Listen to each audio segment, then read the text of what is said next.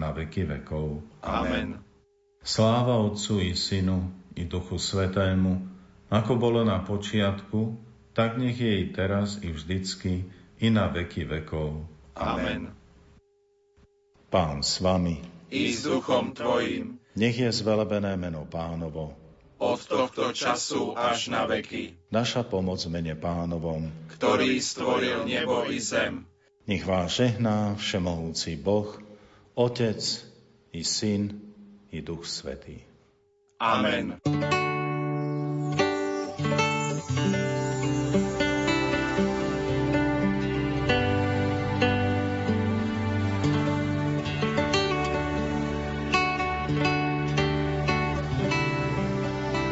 Požehnané popoludnie z Rádiom Lumen.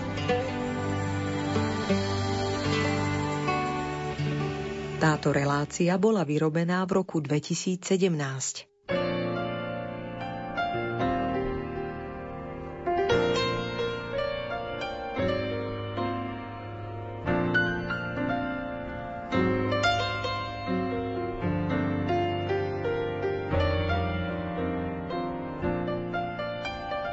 literárnej kaviarni je dnes naším hostom Milan Tesaš z Rádia Proglas. Od roku 1995 vedie v rádiu redakciu populárnej hudby.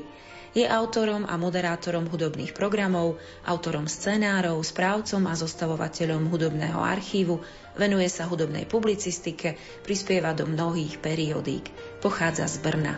Môžete ho poznať aj ako moderátora letných festivalov v Čechách, ako porodcu vo folkových súťažiach, Spolupracoval s vydavateľstvom Galén, externe spolupracoval s Českou televíziou a s mnohými ďalšími. Určitý čas bol členom a aj predsedom grantovej komisie Ministerstva kultúry Českej republiky pre oblasť profesionálneho umenia a komisie pre alternatívnu hudbu. Je členom správnej rady Európskej konferencie kresťanských rádií, od roku 2009 je jej generálnym sekretárom. Napriek tomu, že Milan Tesaš o sebe hovorí ako o silnom introvertovi, ktorý dáva prednosť samote všedného dňa, prijal naše pozvanie do štúdia Rádia Lumen na krátky rozhovor o knihách. Príjemné počúvanie vám želá Silvia Kaščáková.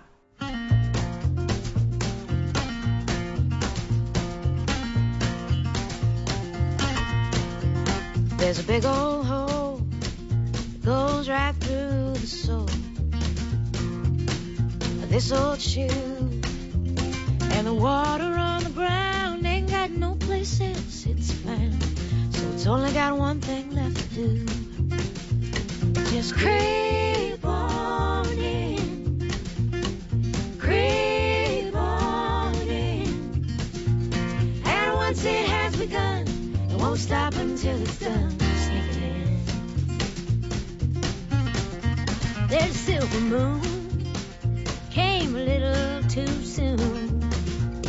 Oh, for me to bear, it shines brightly on my bed, and the shadows overhead won't let me sleep as long as it's there.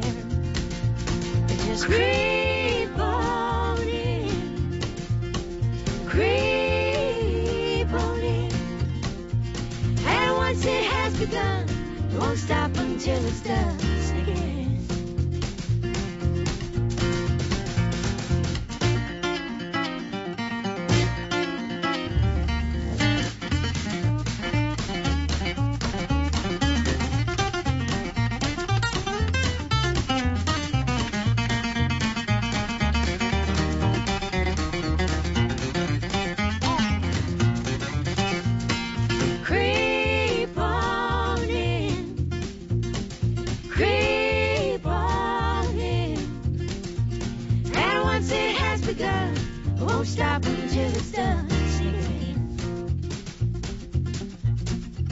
There's a big old hole that goes right through my soul.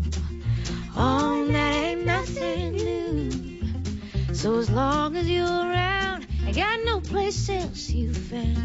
There's only one thing left for you to do. You just creep on in. Creep on in. And once you have begun, don't stop until you're done sneaking in. And once it has begun, it won't stop until it's done. Sneaking in. And once it has begun, it won't stop until it's done. Sneaking in. Sneaking in. Sneaking in. Sneaking in. Creeping in. Sneaking in. Sneaking in. Sneaking in. Sneaking in. Creeping in. Gonna keep creeping on in.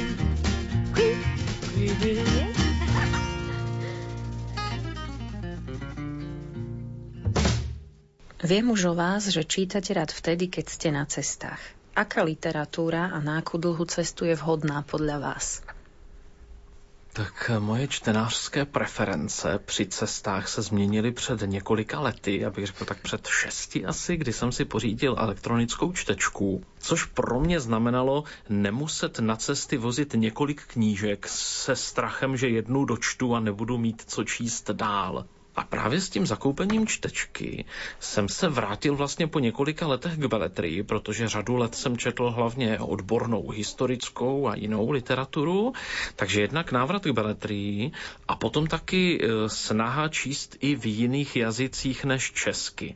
Takže v současné době na cestách čtu z čtečky, ve které mám nabitých, nahraných víc než tisíc knih a střídám postupně vždycky jednu knihu v češtině, jednu ve francouzštině a jednu v.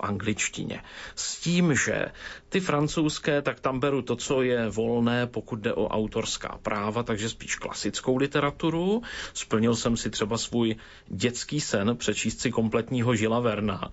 Samozřejmě ten dětský sen nebyl přečíst si ho ve francouzštině, ale dneska právě je tak snadné se k těm originálům dostat, že jsem neodolal a samozřejmě s přestávkami, ale asi tři roky jsem na tom pracoval, že jsem přečetl všechny jeho romány. E, co se týká angličtiny, tam je to vyloženě snaha ten jazyk tím čtením zlepšovat, takže tam opravdu sahám po čemkoliv. Teď třeba zrovna čtu eseje George Orwella, ale na druhou stranu čtu i úplně lehkou literaturu, detektivky, e, sci-fi, prostě cokoliv, protože třeba právě v těch detektivkách se člověk setkává s tím úplně nejběžnějším současným jazykem, často i třeba s nějakým slangem a podobně, takže pro procvičení angličtiny si myslím, že je to výborné. No a co se týká češtiny, tam střídám klasiky se současnou literaturou, s tím, že já se nepovažuji za nějakého extra odborníka na literaturu, nicméně snažím se sledovat třeba výsledky literárních cen, případně recenze v novinách a občas si něco koupit, stáhnout a udržovat se nějakým způsobem v povědomí a zároveň si tedy doplňovat ty mezery v klasice, které jsem třeba nedohnal v době kolem maturity a podobně. Takže to je moje čtení na cestách. Prosím pekne, to sú kilometre. Kam toľko cestujete? Tak jsou to jak ty kilometry, když někam jedu v létě na festivaly, většinou za hudbou, pracovně z Brna do Prahy, ale já totiž, já jsem vlastně neřidič z přesvědčení. Eh, jeden z těch důvodů je právě i ten čas na čtení, i když to není důvod jediný. A ono už jenom to je tři čtvrtě hodiny ráno do práce, odpoledne tři čtvrtě hodiny zase z práce domů, tak už za tu dobu člověk něco načte. Tak to je pravda. A ak čítate, väčšinou takí zdatní čitatelia, skúsení čitatelia často sa stávajú, alebo sú takými latentnými autormi a sami sú spisovateľmi. Máte aj vy také nejaké náznaky tohto, tohto smeru? Já jsem si tím prošel, když mě bylo kolem 19 nebo 20.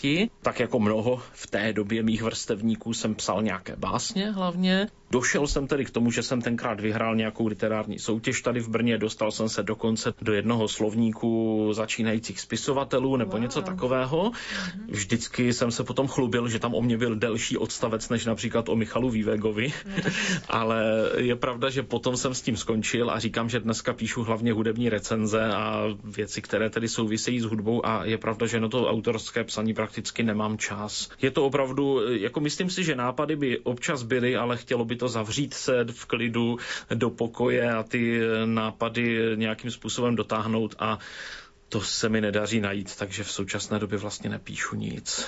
A napadá mi, keď sa venujete tak vydatne, vyčerpávajúco hudbe, či sa to nedá teda, keď ste písali tie básne, práve spojiť s tým textom, s textom piesne. Já jsem měl pár nabídek, udělal jsem několik textů v křesťanské hudební oblasti. Otextoval jsem některé hymny světových setkání mládeže, třeba teď tu poslední z Krakova, tam jsem psal oficiální český text, předtím třeba v Římě v roce 2000, ještě mezi tím, ale musím říct, že mě tady to řekněme, řemeslo textařské nenaplňuje mě až možná tolik jako to, čemu se věnuju té hudební publicistice, rozhovorům, recenzím. Opravdu tam cítím spíš takové to právě to řemeslo vejít se do toho textu co nejvěrněji a podobně. Není to prostě nic, co by mě až tak bavilo, že bych se tím tomu chtěl věnovat intenzivněji. Takže jednou za čas něco takového udělám, ale není toho moc. Tak tvůj sokol čapku snímá, no tak leď. Ne bez nás, ale s nima. A hleď, ať nikdy nezaslechneš výstřel poslední, jen vítr z hor a zvony polední. Tak běž, ne, neublížíš mouše, no tak běž. Tvůj vlk už řemen kouše a jako bys už věděl, že si jenom chvíli tu střeš ulitu a chraň tě manitu. Joj bože, bože, joj bože, bože, devla. Sedmkrát má v ní peručí. Joj bože, bože, joj bože, bože, devla, devla. Poletím s tebou bez hnutí. Tak plav, jak divoká je strouha, no tak plav. Ať háček z huby čouhá, řve splav, ať dlouho nečeká tě tvoje mladá skvav. A chraň tě Bůh a taky svatý duch. Joj bože, bože, joj bože, bože, devla. Sedmkrát má v bože, devla, devla. Poletím s tebou bez hnutí. Tak běž. Ne, neděláš to těžší, no tak běž. Tvůj kůň se na trysk těší a z planých růží keř, co obrost babylonskou věž, teď okusuje, věř, jen divá zvěř. Joj bože, bože, joj bože, bože, devla. Sedmkrát má v ní perutí. Joj bože, bože, joj bože, bože, devla, devla. Poletím s tebou bez hnutí.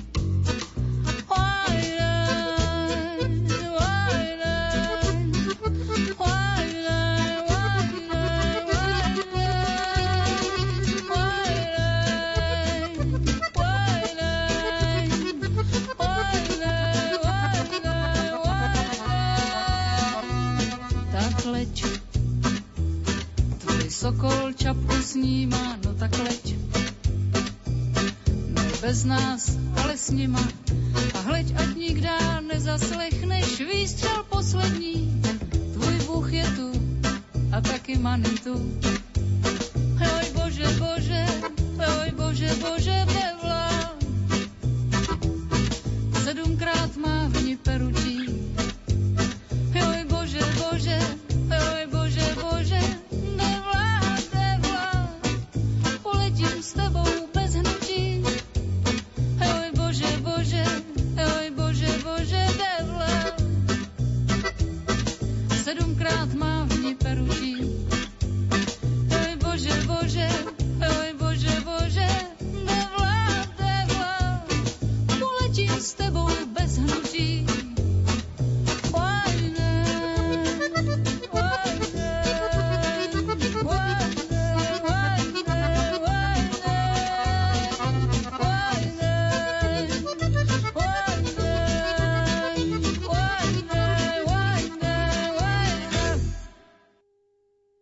Ak čítate doma, už nie sme na cestách, ste doma. Ako to čítanie vyzerá? Tam už možno vezmete do ruky aj papierovú knižku. Tak přesně tak. Máme, bydlím v malém bytě, máme s rodinou, mám dvě děti, manželku a bydlíme ve 2 plus 1, takže malý byt na ten počet lidí a to ještě všechny stěny mám obložené knihovnami a většinou v několika řadách, takže knih je opravdu u nás obrovské množství a já, já jsem vlastně studoval žurnalistiku a vedle toho historii. A ta historie to bylo něco, čemu jsem věděl, že se tomu nechci moc věnovat jako profesně. Asi by mě nebavilo bádat někde v archivu, ale fascinuje mě pořád a v podstatě pořád si kupuju historické knihy. Takže to čtení doma, pokud čtu sám pro sebe, tak hodně je to eh, četba tady té odborné literatury, kterou si opravdu kupuju většinou v těch fyzických, v té fyzické podobě. A kromě toho, že si pokud na to tedy zbývá čas, občas čtu sám, tak eh, máme doma takové, abych tomu řekl, možná čtenářské rituály. Jeden z nich souvisí s tím, že když jsem se ženil, tak moje manželka tenkrát právě byla fascinovaná tou mou knihovnou a říká, no to já bych, jako mě by to i bavilo si to někdy přečíst, ale asi na to nebudu mít čas. A tak jsme už tenkrát vymysleli, že při různých pracích, třeba domácích, při žehlení a tak, tak já ji předčítám na hlas. Je to, já to beru zase jako takové možná několik much jednou ranou, jak se u nás říká. To znamená, že člověk jednak čte pro sebe, čte někomu druhému, zároveň já jako profesionál, který pracuje s hlasem, tak si tím ten hlas cvičím, to hlasité ano, čtení. No, Takže je to právě několik takových možná úkolů, které si tím plním. Takže to je jeden, řekněme, rituál. V současné době je to tak, že prakticky každý večer, když jsme tedy oba doma, tak zhruba hodinu manželce čtu. A kromě toho děti, když byly malé, tak tak samozřejmě jsem jim čítával pohádky, tak jak to bývá různě. Jenomže od pohádek jsme potom přešli, já nevím, k Harrymu Potrovi a k pánovi prstenů a teď už mají děti 16 a 14 a pořád si čteme před spaním ano. a v současné době si čteme Terryho Prečeta, úžasnou země plochu. Už jsme asi u 20. knihy z té série a pořád nás to baví, takže dneska to u nás doma, říkám, když jsme tedy všichni doma, tak to vypadá tak, že napřed čtu zhruba necelou hodinku dětem a potom čtu manželce a takhle večer co večer. Ona žehlí vyčítate. Nebo něco, alebo, nebo někdy, někdy si dělá třeba i nějakou manuální práci u počítače, cokoliv a já, já tady čtu. Tak ale nikdy nezaznie, už nie, už dosť, už buď ticho. A tak zazní, zazní, zazní, ne? Tak máme, jako dlouho nám trvalo, než jsme našli ten přesný mechanismus, jako kdy to už není moc. Takže teď je to tak, že většinou já se vždycky zeptám formálně, jestli tedy jako je ta nálada na to, takže opravdu, když je unavená nebo potřebuje dělat, tak, tak se nečte. A zase někdy nastane i to, že má chuť poslouchat něco třeba během dne i jindy než ten večer, tak si třeba čteme i jindy, když to je spíš výjimečné. Aha, tak ste taká audiokniha. Tak, přesně, přesně tak. Ak hovoríme o čítačke, tak teraz som spomenula audioknihu. Čo si myslíte o tom takom trende alebo o tom, čo sa hovorí, tak už rôzne výskumy prebiehajú, prebehli, že tá e-kniha stúpa na predajnosti, nestúpa, vytlačí tú tlačenú knihu. Povedzte vy, máte doma televízor?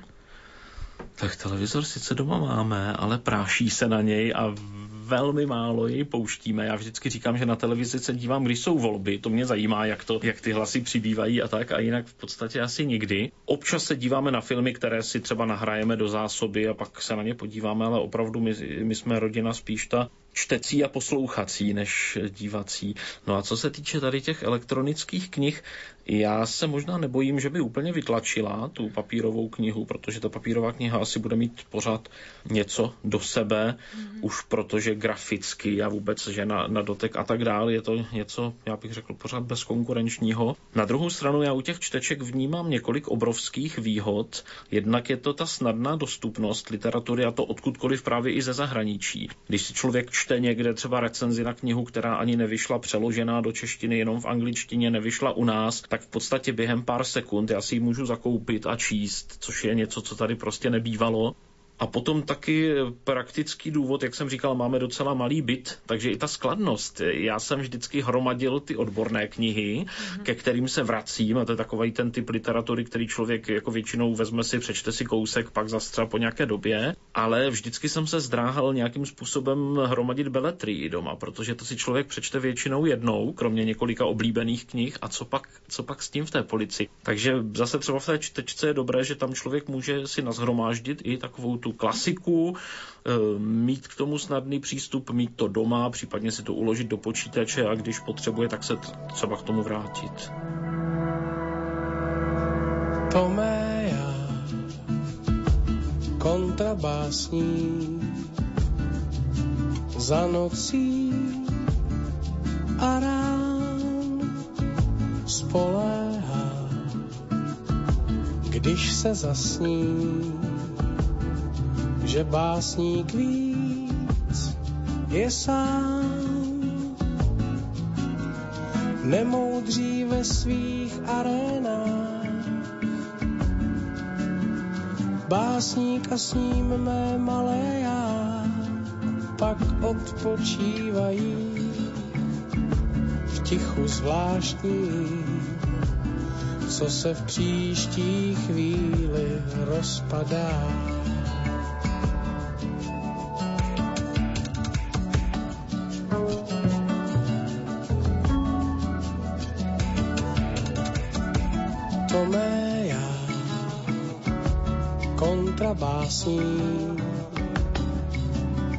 Usíná na váškách, jak lehký být, přeobratný, služebník i pán. Zatouží na svých galerách, básník a s ním mé drzé já a výsledkem je smích. Tichý zvláštní, když zamíří přídí zahrada. Tápou ve znamenkách a ve značkách. Váha slova nízká je rozmačká. Vysíláním básník víle nadhání. Já je srážím, my se v příští chvíli rozpadá. My se v příští chvíli rozpadá. My se bíle příští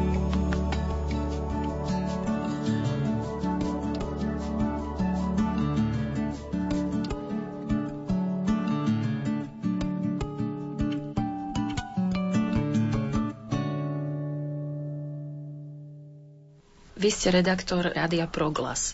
Máte tú reláciu, ktorá sa venuje literatúre nejako viac, reláciu, ktorá je na toto zameraná? Máme tady pořad knihovnička, kterému se tedy věnuje moje kolegyně Hanka Svanovská. A je to pořad, který se věnuje tedy recenzím knih, jednak duchovní literatuře, ale třeba i beletrii, prostě mapuje tu literární scénu, včetně například novinek různých nakladatelství, většinou nějakých nám zpřízněných a podobně. Kromě toho samozřejmě je potom možné e, průniky toho literárního světa dostat třeba i do některých jiných pořadů. Já sám se věnuju hudbě, hudebním pořadům a samozřejmě i tam občas narážíme na některé styčné body, ať už jsou to knihy o hudbě nebo třeba hudebníky, kteří zároveň jsou literáty, takže i já do svých pořadů občas něco literárního dostanu, i když to není úplně pravidelně. Ak ste čítali svojim deťom, dávali ste im do pozornosti texty, ktoré boli podľa vás pre deti prístupné, neprístupné, alebo boli ste tými textami na tie decka nároční?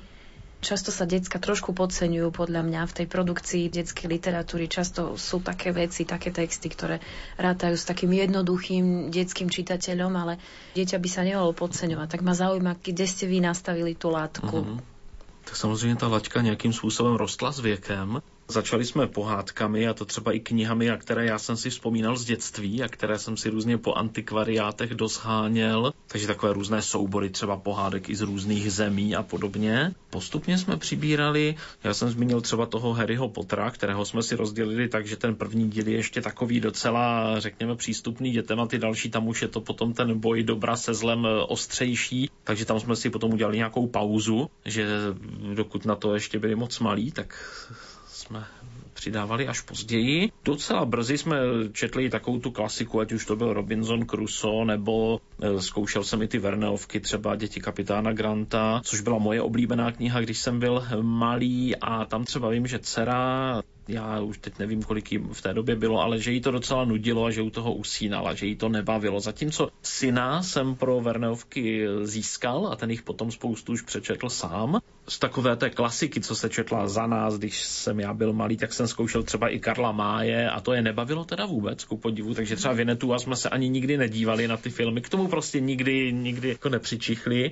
Pak jsme zkoušeli zase tu současnou třeba i vyloženě dětskou literaturu. U nás tady v Česku je třeba velmi oblíbená kniha Lichožrouti od Pavla Šruta, takže to jsme přečetli a hrozně to bavilo. A Vlastně později jsme to pak zkoušeli s tím Terry Prečetem, to je ta série Země plocha, která vlastně je pro dospělé a samozřejmě dítě spoustě narážek neporozumí, protože tam jsou narážky na historii a na všechno možné, na, na zeměpis, na politiku, ale na druhou stranu je to psané takovým humorným způsobem, že si myslím, že teď třeba v tom věku, já nevím, od těch 13 let plus minus, že už tomu rozumět docela můžou a já jim dovysvětluju některé ty věci, na co, na co je co narážka, na co je co parodie a tak a myslím si, jako, že je to docela baví. Taká dvojedresná kniha možno, že potom... Tak, tak, no. A to je vlastně série těch knih vyšlo asi 30 nebo 35, takže to je opravdu na několik let, když to člověka baví. A... Máte čitatelský plán. Tak. A máte v Čechách mimo čítankové povinné čítanie? Ono si to každá škola dělá po svém, takže třeba naše děti to měli tak, že Oni jsou teď oba na víceletých gymnáziích. Syn kterému je 16, tak tento teď má tak, že musí, myslím, jednou za měsíc přečíst jednu knihu a udělat o ní nějaký zápis, nějaký referát nebo něco. Dcera má 14 let a ta teď vlastně teprve, myslím, poprvé dostala nějaký seznam vyloženě povinné literatury a potom nějaké doporučené, z které musí teda něco, něco načíst. Mhm. Takže tam je to jakýsi kompromis, něco, co chce sama a něco, Lebo je toho čítania potom viac. Toto musím, Určite, toto áno, chcem. áno, presne tak. No. Týmto pozdravujeme deti Tesažovi, čitateľské. A dajte ešte nejaké tipy, také možno vaše srdcu blízke. Asi je to ťažko, lebo no určite je to ťažko vybrať, ale možno niečo z poslednej doby, z Dobře. posledného času.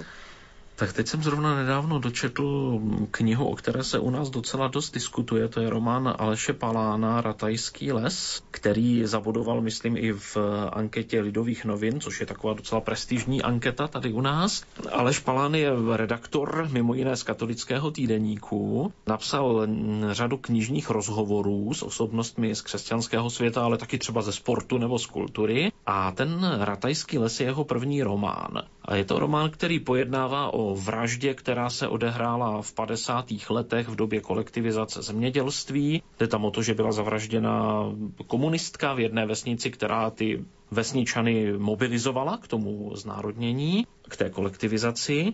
A to je jedna dějová linie. Další dějová linie je udavač, který udá ty vrahy o několik let později. A třetí dějová linie jsou potomci těchto lidí v současnosti kolem roku, myslím, 2014, kteří rozehrávají nějakou hru od platy. A na té knize mě třeba fascinovalo nebo líbilo se mi to, že nejde tam jenom o to proplétání těch dějových rovin, ale třeba i to, že jednotlivé kapitoly jsou střídavě psané v různých osobách, takže on tam používá první, druhou i třetí osobu při tom psaní, takže je to taková trochu jako náročná kniha, že trvá možná do třetiny, než se člověk v ní vlastně zorientuje, kdo je kdo, kdo je vlastně, protože role vypravěče se střídá, role toho úhlu pohledu i při těch různých ještě dějových rovinách, ale ten příběh se mě zdal vlastně hodně silný, nejenom proto, že on vlastně je to na základě skutečného příběhu, i když ta současná dějová linie ta už je dofabulovaná, ale myslím si, že jako debit romanopisecký je to velmi povedené a že opravdu pokud bude Aleš Palan pokračovat v psaní, tak to bude Práve mi, se bude dát na co těšit. Práve mi to napadá, že prvá kniha, hmm. prvý román a taká spisovateľská zručnosť. Áno, áno. Tak ďakujem. Do počutia a do čítania. Děkuju a taky na viděnou, naslyšenou. Milý koníku, promiň koníku.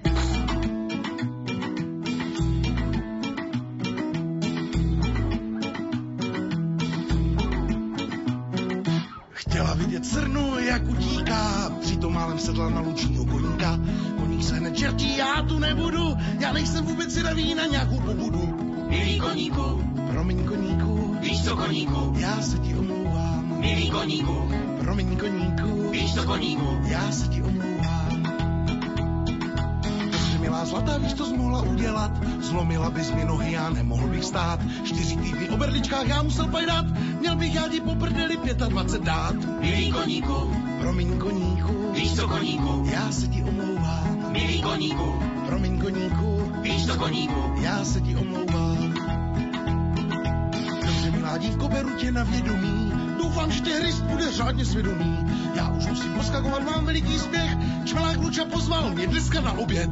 milý koníku, Promiň koníku, víš co koníku, já se ti omlouvám. milý koníku, Promiň koníku, víš co koníku, já se ti omlouvám.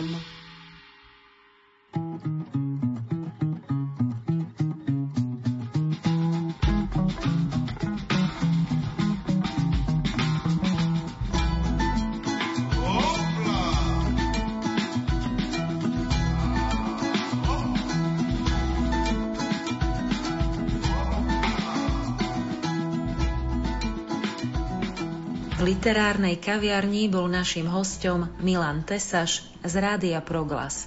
Za jeho návštevu a za vašu pozornosť ďakuje Silvia Kaščáková.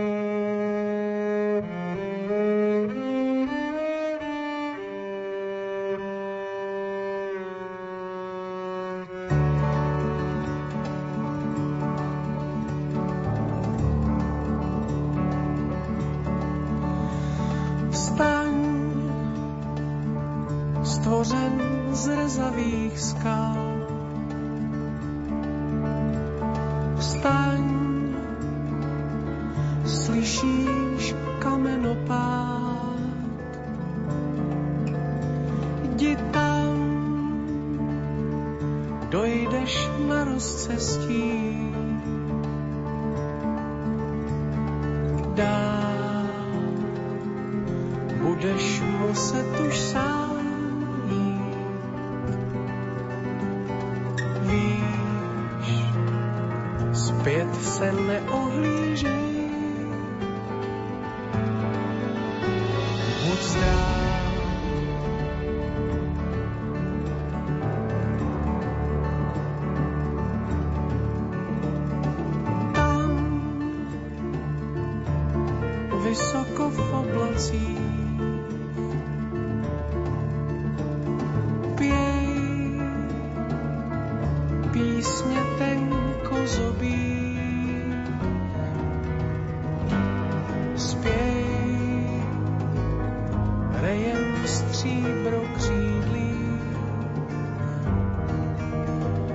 Sám se stup do údolí, vítr zadrží déšť, čas máš.